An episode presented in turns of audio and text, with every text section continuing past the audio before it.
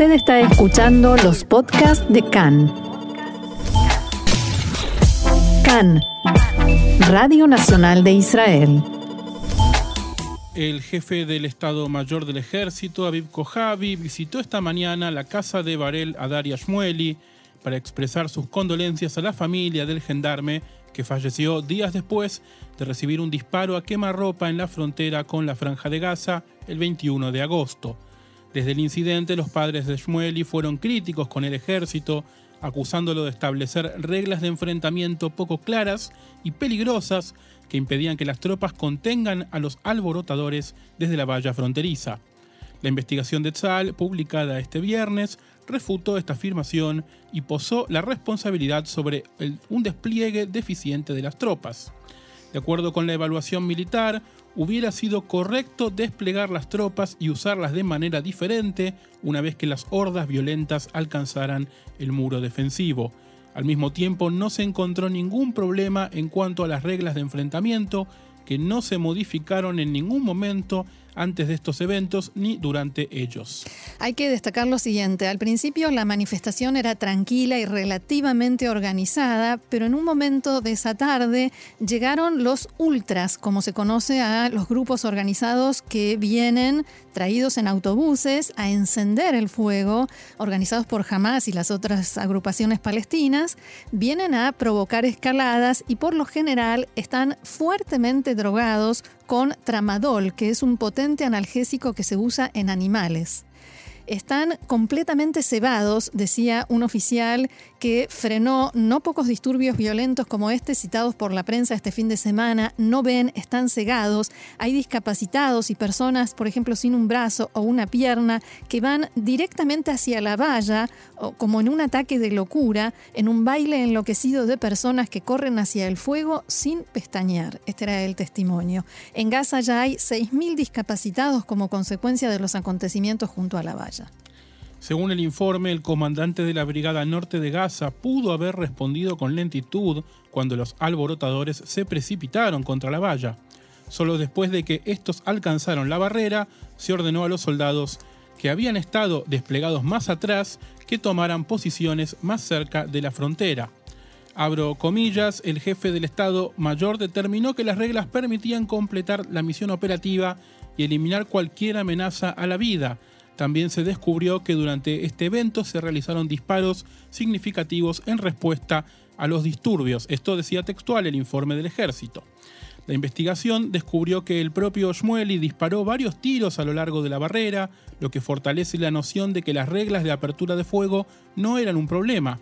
Los resultados de la investigación fueron presentados a la familia de Shmueli el viernes por la mañana por el jefe del Comando Sur del Ejército, el mayor general Eliezer Toledano. Ayer Kojavi publicó una carta poco frecuente en la que abordó las continuas críticas al ejército y sus altos mandos por la muerte de Shmueli. Una sociedad que no respalda a sus soldados y comandantes, incluso cuando cometen errores, descubrirá que no tiene a nadie por quien luchar, escribió Kojavi en su misiva, que estaba dirigida a los comandantes militares.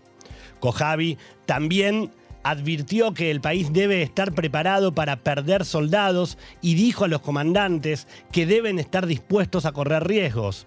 Abro comillas, la disposición a soportar la pérdida de vidas es crucial para la resiliencia nacional y esa resiliencia es vital para la continuidad de nuestra propia existencia. En referencia a la investigación, Kojavi señaló que en tiempos de combate las decisiones generalmente se toman en situaciones de incertidumbre y rápidamente, por lo que siempre existe la posibilidad de que se cometan errores.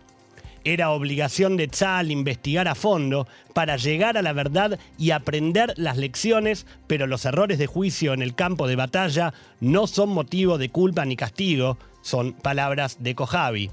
Esta mañana, el primer ministro Naftali Bennett abrió la reunión de gabinete respondiendo a las críticas tras la investigación publicada el viernes. Dijo textual, apoyo plenamente a los comandantes de Tzal y a sus soldados. Las fuerzas de defensa de Israel nos protegen durante todo el año y nuestro trabajo es protegerlas. El jefe de la división de operaciones, el mayor general Oded Basiuk, se refirió esta mañana en declaraciones a Cannes a la investigación del incidente y dijo, hubo un error en el despliegue de tropas, pero este es un error táctico que puede ocurrir en eventos de este tipo. Es una situación compleja. El ex vicecomandante en jefe de Tzal, Yair Golan, se refirió también en diálogo con Khan a la polémica en este tema. Preguntado cómo explica que se, que se convirtiera en un tema político, respondió lo siguiente.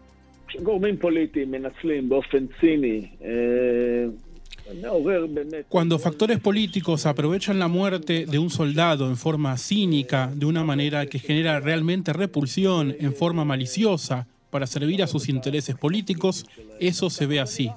Hemos visto a los activistas del Likud en el funeral y sus intentos de recalentar el ambiente. Eso siguió en las redes sociales. Eso es consecuencia de la instigación. Así se ve la incitación. Quien haya olvidado cómo se ve la instigación de la escuela de Netanyahu y sus amigos, así se ve. Eso es el vivismo de la peor calaña y contra eso hay que luchar. Ahora, Roxana, una pregunta. Las amenazas a Bennett no empezaron con la muerte de Baresh Shmueli. Ni mucho menos, Gaby, porque, por ejemplo, un día antes de que Bennett anunciara que finalmente, recuerdan el zigzag y demás, durante la época de las eh, posterior a las elecciones, un día antes de que anunciara que finalmente sí formaba el gobierno de cambio con la PID, las fuerzas de seguridad anunciaron que el nivel de amenazas a su vida había aumentado instantáneamente al nivel 5, uno por debajo del más alto. Esto no solo que no cambió, sino que se fue acentuando en estos tres meses que lleva de gobierno, eh, especialmente en las redes sociales donde continuamente hay insultos y amenazas contra todo el gobierno, con excepción de Ayelet Shaked, y contra específicamente el primer ministro Naftali Bennett. Ahora, hay consenso en Israel de no cuestionar ni mucho menos hacer reclamos a los padres de un soldado caído. ¿Esto se mantiene? Casi, te diría que casi, y es realmente preocupante y peligroso que este tema esté llegando a estas dimensiones, porque ya incluso se empieza a cuestionar a los padres del soldado caído. Por un lado, por ejemplo, en el diario Marib de este fin de semana decían, las familias en duelo en Israel son un valor sagrado. Los padres de eh, soldados caídos tienen derecho a decir, incluso a gritar, lo que quieren sobre quien quieran. Se ganaron este derecho con sangre, pagaron el precio máximo. Sin embargo, en el diario Aretz de hoy, el eh, experto en temas eh, militares, analista Mozarel, dice, Hubo algo impactante en las entrevistas que dieron anoche, al terminar el descanso sabático, los padres de Barel Shmueli, una de ellas, por supuesto, con el canal de televisión de Cannes. La dificultad surgió, dice, del lenguaje utilizado por los padres de, Shmueli. Ella fue punzante, al borde de la violencia y sonó casi idéntica a los tonos provocativos utilizados por algunos de los partidarios de Netanyahu. La madre de Barel, Nitza Shmueli, afirmó que al primer ministro Naftali Bennett se lo siente como un traidor y lo acusó de asesinar al Estado de Israel, nada menos. Ahora, recién hacías referencia, Roxana, a determinados diarios de este fin de semana. Los diarios, los periódicos de este, de este fin de semana también trajeron testimonios de lo que sucedió en el funeral, ¿verdad? Sí, y son realmente durísimos. Estaban presentes estos grupos de vivistas, como se lo llaman, que no son partidarios, simpatizantes del ex primer ministro Netanyahu, son un grupo muy reducido y específico de fanáticos, eh, que en algunos medios, incluso en las últimas semanas, ya se los denominan casi como una secta. Había dos activistas, digamos, destacados por lo conocidos, como Itzik Zarka y Orly Lev, que ya en el pasado atacaron a familias de soldados caídos, y hubo insultos y ataques contra los ministros Matan Kahana y Omer Barlev, que fueron al funeral, y contra el comandante del Comando Sur, Eliezer Toledano, el general de brigada Joab Brunner, el jefe de policía Kobi Shabtai, el comandante de gendarmería, en fin, todos los eh, oficiales que tuvieron algo que ver con lo que sucedió ese fatídico sábado en la frontera. Por ejemplo, cuando iba a hablar uno de los comandantes, la madre de Varel le sacó el micrófono y dijo, ahora hablo yo. Y entre el público comenzó un cuchicheo, ella gritó su clamor y su dolor y también culpó a Bennett, dijo que tiene en sus manos la sangre de su hijo y gritó, ustedes se sientan con Jamás. Jamás está dentro del gobierno, jamás que asesinó a mi hijo. En lo, que, lo que yo pude ver en las publicaciones de este fin de semana es que nadie le cuestiona por qué ella grita eso, sino quién le dijo eso, quién le dijo, quién la convenció de que el gobierno de Bennett y el primer ministro dialogan con Hamas. En la ceremonia de las ofrendas florales fue el turno del general Toledano, a quien ella acusa directamente, y se le tiró encima físicamente. Cuando la frenaron, eh, la madre de Varel le gritaba, vení, vení, acércate si te animás, vas a pagar el precio, no terminé contigo. Toledano y el jefe de policía Shabtai tuvieron que salir del funeral de Barel Shmueli escoltados por eh, miembros de una unidad de élite de la policía y bien pegados uno a otro porque podía pasar allí cualquier cosa la ex ministra Miri Regev, que unas horas después o antes, no recuerdo exactamente, eh, había aprovechado, dicho esto entre comillas y casi con náuseas, la muerte de un niño de seis años que eh, fue olvidado en un auto para tuitear un mensaje que era vergonzoso y además eh, una mentira. Que, después fue refutado por Smotrich. Sí, señor, por, por, la propia derecha. Estuvo en la casa de la familia Shmueli y protagonizó un escándalo, pero con gritos, eh, diciendo que, eh, que, Bennett lo asesinó. Eh, digamos que eso marca un poco el, pulso de los acontecimientos. Bennett traidor. Hubo algo llamativo también en el funeral. Una de estas activistas llamadas vivistas le decía a la gente cuándo gritar. Ahora digan, ahora griten Bennett traidor. Esto siempre de acuerdo al testimonio recogido por los diarios este fin de semana. Claro, termina siendo un acto proselitista en vez de, del entierro de un joven asesinado, ¿verdad? Ahora, después de todo esto que contás, Roxana, hubo también una manifestación del Likud en Tel Aviv.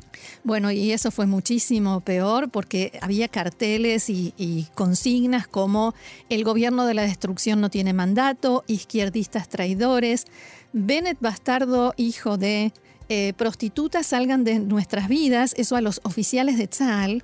Bennett asesinó a Varel, el legislador Tzahi Anegbi, que supuestamente es uno de los más moderados dentro del Likud, estuvo allí, participó en esa manifestación y cuando en una entrevista, eh, no recuerdo ahora en cuál de todos los diarios de este fin de semana, le preguntaron por qué, porque en realidad lo entrevistaron en varios, él respondió, debido a las difíciles sensaciones que tiene ahora la gente de derecha por el hecho de que se abandonó a un soldado, su muerte fue como un puñetazo en el estómago para la derecha, y esto no es una falla operativa, es el resultado de una política intencional de contención cuyo objetivo es proteger a este, a este gobierno que está en problemas. Y aquí no me voy a referir a los diarios, sino a una opinión propia, a un cuestionamiento propio, y yo quiero decirle al legislador Tzahi Negvi quién le dijo que solo la gente de derecha envía a sus hijos al ejército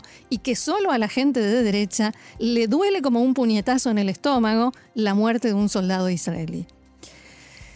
Y antes de pasar a la siguiente pregunta, por favor, hay que aclarar que las normas e instrucciones para abrir fuego no cambiaron no fueron alteradas entre los gobiernos de Netanyahu y Bennett y son establecidas por el nivel militar, no político. Que no cambió tampoco. Claro.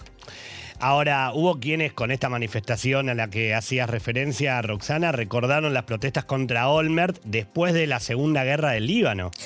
Sí, esto es interesante porque eh, se puede pensar que uno está defendiendo en realidad a Naftali Bennett y a su gobierno, pero en realidad aquí lo que más molestó fue el ataque a los oficiales de Tzal. ¿Y por qué digo esto? Porque hace 15 años, cuando se produjo la protesta de los reservistas contra el primer ministro Olmert, eh, empezó como algo, digamos, espontáneo, auténtico, pero fue detectado por el jefe, entonces jefe de la oposición, Netanyahu, y lo convirtió en una palanca política a su servicio, esto decía el diario Marib de este fin de semana. Se abrió una campaña en la que se recaudó dinero gris de donantes anónimos y la protesta de los reservistas, decía el diario, fue apropiada por el campo político de Netanyahu, fue solventada, organizada y orientada para generar una propuesta popular contra Ahora agárrense fuerte, escribió el periodista Ben Caspit este fin de semana. ¿Quién era el jefe de operaciones de esa campaña? Naftali Bennett. En aquel momento, jefe de campaña de Netanyahu. Una década y media después, Bennett es la víctima de algo que se ve como una salvaje mutación de la protesta de los reservistas. Ahora, el mayor problema de esto es el enfrentamiento que está produciendo contra el ejército y el efecto que tiene a nivel interno dentro de Tzal, ¿verdad? Digo, que eh, esto se refleja en los diarios del fin de semana, ¿de qué manera? Bueno, en realidad es, lo que más se refleja, es lo que más espacio ocupa en los, artículos de este fin de semana, eh, porque primero le reclaman al gobierno y especialmente al primer ministro Bennett que, reacción, que debieron haber reaccionado de una forma mucho más firme, más directa y sobre todo más rápida cuando comenzaron estos ataques contra los oficiales de Tzal.